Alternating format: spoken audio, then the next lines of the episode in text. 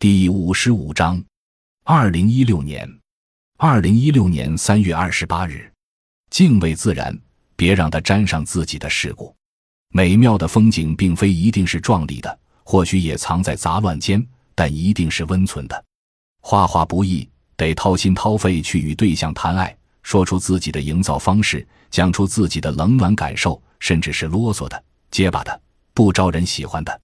二零一六年五月六日。前些日子难受，甚至怀疑自己会不会画画。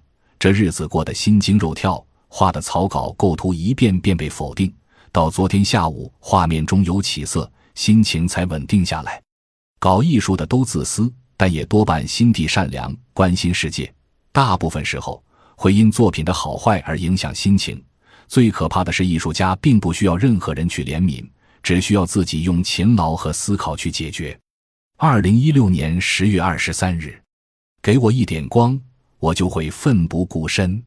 寨子的灯在深夜时只有我这是亮的，尽管四根灯管坏了三根，四面八方的蝴蝶、飞蛾仍然拼命地撞击玻璃窗，有的从窗孔外撞进来了，有些还在噗噗地继续寻找窗孔。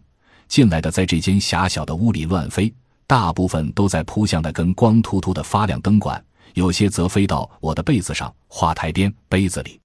第二天起来，这些蝴蝶飞蛾屋里一层，窗外一层，有的像人脸，有的像猴脸，五颜六色，甚是悲壮。到了晚上，又是这样。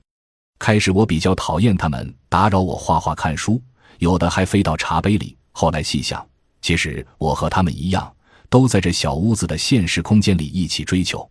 关上灯。我们是一样的生命，一样的时光流逝，一样的渺小。天亮了，我们的形状方式不一样，我们的牵绊肩负不一样。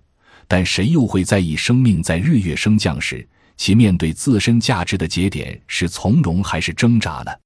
我想起当代艺术家蔡国强的狼，一群狼撞击前面巨大的透明玻璃，一只接着一只。你可以解读其为信仰。也可解读其为生存。